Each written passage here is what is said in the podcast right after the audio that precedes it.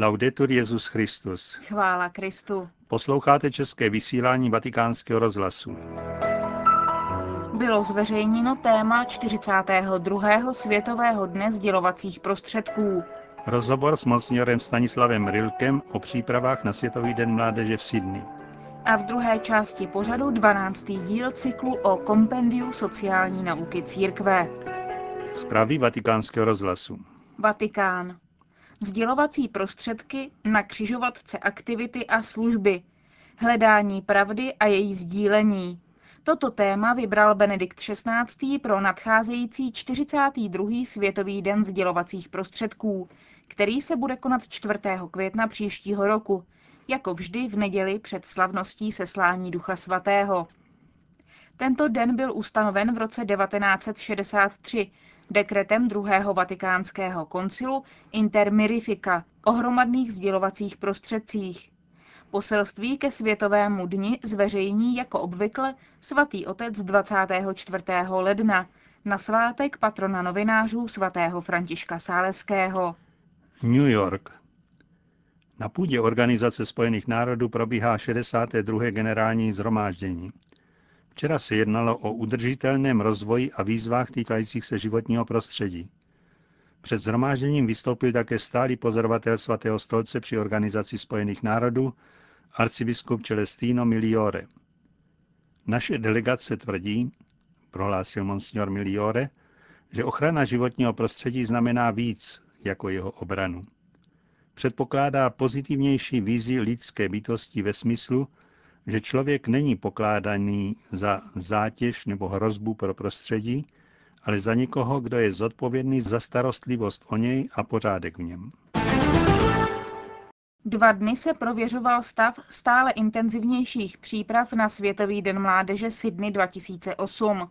Svatý stolec zastupoval arcibiskup a brzo kardinál Stanislav Rilko, prezident Papežské rady pastorace lajků. L'incontro ha confermato in modo significativo Zasedání významným způsobem potvrdilo zájem, jaký všude ve světě vzbuzuje důležité setkání, které si dal svatý otec Benedikt XVI. s mladými v Sydney v červenci příštího roku a také znovu dalo zaznít jejich velké touze zúčastnit se.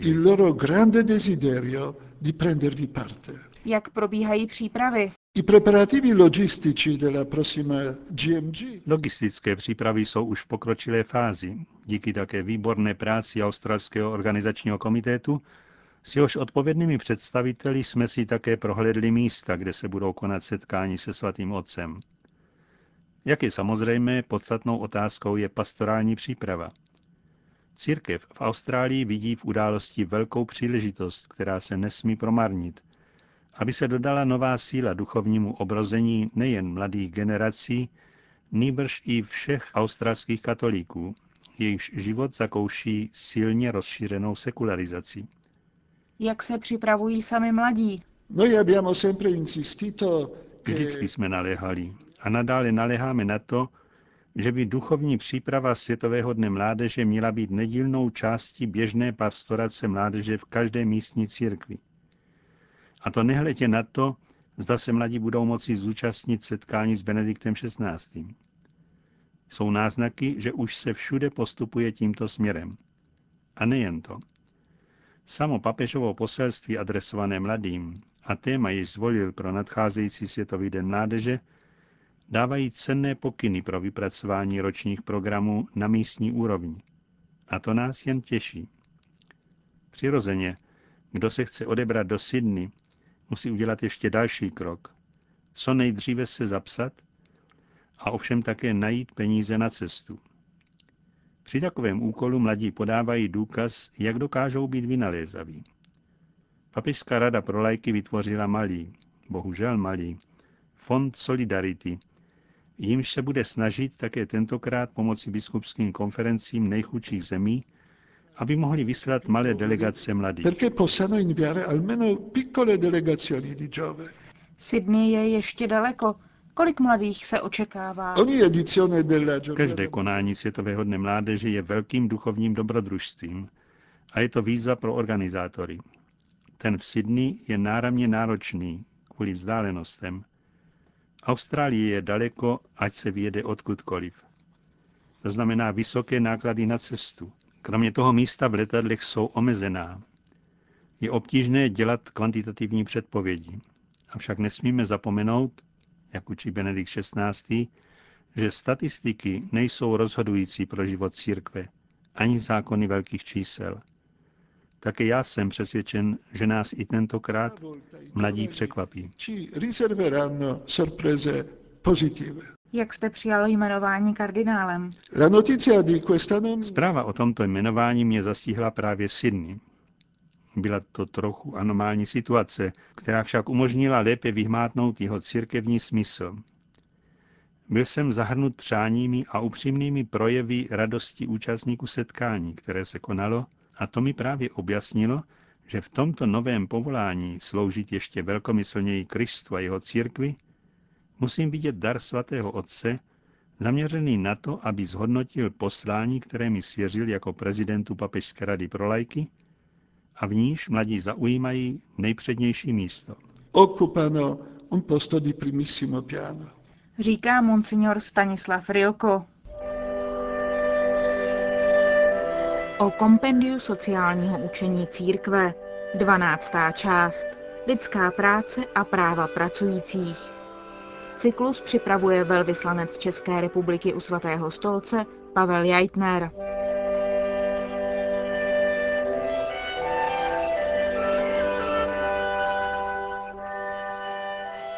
Práce představuje základní právo a je pro člověka statkem. Je to statek užitečný a hodný člověka právě proto, že je vhodný k vyjadřování a rozvoji lidské důstojnosti. Práce je pro člověka nezbytností, je statkem všech a musí být k dispozici všem, kdo jsou schopni práce. Společnost, v níž je právo na práci zlehčováno nebo systematicky popíráno, nemůže dosáhnout mravní oprávněnosti ani spravedlivého sociálního míru. Je odpovědností státu, aby se zabýval problémy spjatými s nezaměstnaností. Povinnost státu nespočívá tolik v zajišťování práva všech občanů na práci, což bývá spjato s podřízením celé ekonomiky příslušnému režimu a s umrtvením svobodných iniciativ občanů, nejbrž spíše v podporování činnosti podniků tím, že vytváří podmínky pro zajištění pracovních příležitostí. Je nutné, aby podniky, profesní organizace, odbory a stát podporovali takovou politiku práce, která by nepostihovala rodinu, nýbrž by ji z hlediska zaměstnanosti ochraňovala. Je nutné, aby podniky, profesní organizace, odbory a stát podporovali takovou politiku práce, která by nepostihovala rodinu, nýbrž by ji z hlediska zaměstnanosti ochraňovala. Ženské vlohy jsou nezbytné ve všech výrazech společenského života a proto je nutno zajistit přítomnost žen také v oblasti práce. Uznání a ochrana práv ženy ve světě práce obecně závisí na organizaci práce, která musí brát ohled na důstojnost a specifické povolání ženy, jejíž opravdové povznesení vyžaduje takovou dělbu práce, aby žena nemusela na svou emancipaci doplácet tím, že se zřekne své přirozenosti ke škodě rodiny, ve které má jako matka nenahraditelnou úlohu.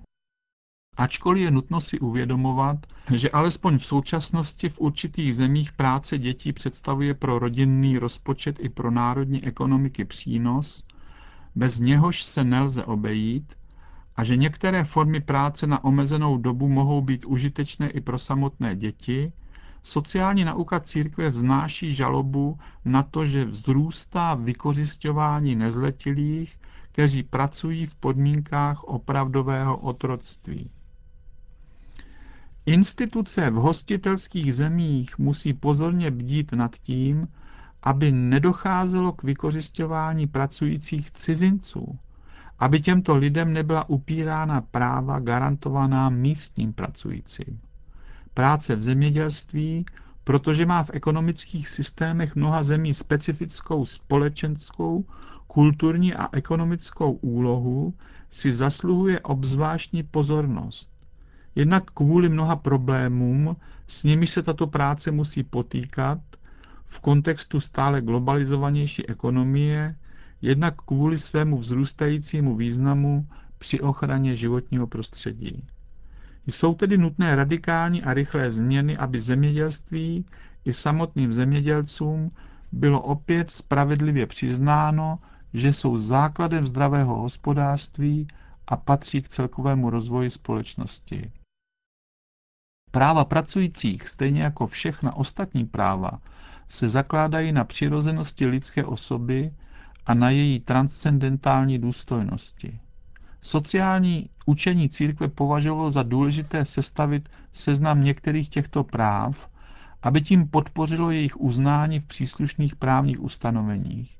Jedná se o právo na spravedlivou odměnu za práci, právo pracovat v přiměřených pracovních podmínkách a tak, aby vykonávání práce nepoškozovalo tělesné zdraví pracovníků ani neškodilo jejich zdraví mravnímu, právo na ochranu vlastní osobnosti při práci, takže nesmí utrpět újmu ničí svědomí nebo lidská důstojnost, právo na příslušné dávky nutné k podpoře pracujících a jejich rodin v době nezaměstnanosti, právo na důchod a pojištění pro dobu stáří, nemoci a pro případ nehod spjatých s výkonem práce, právo na sociální podporu spojenou s mateřstvím.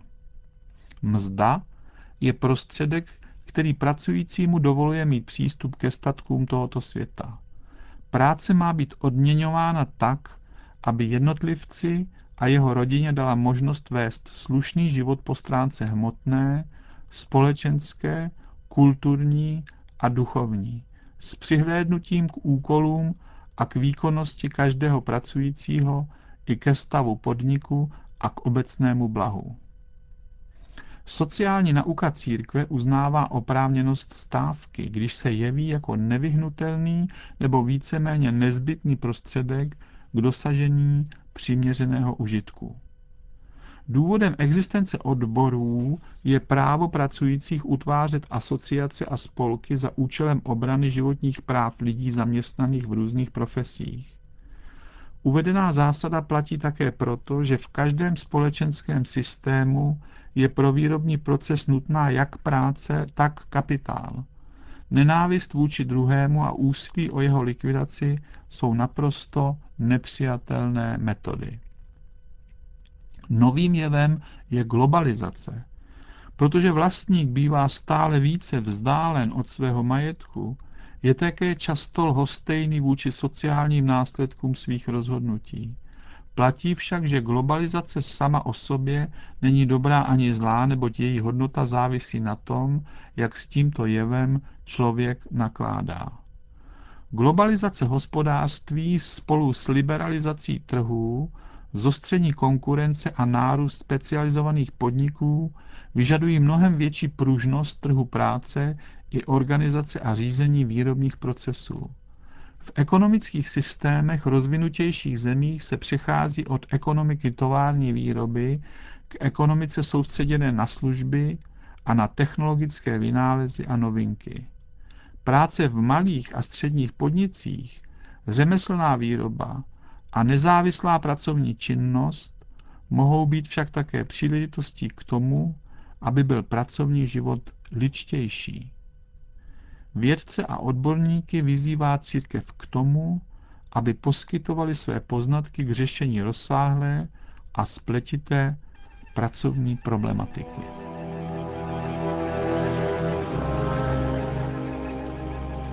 Slyšeli jste 12. část cyklu o kompendiu sociálního učení církve.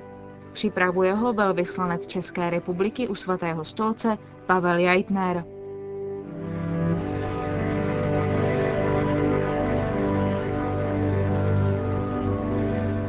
Končíme české vysílání vatikánského rozhlasu. Chvála Kristu. Laudetur Jezus Christus.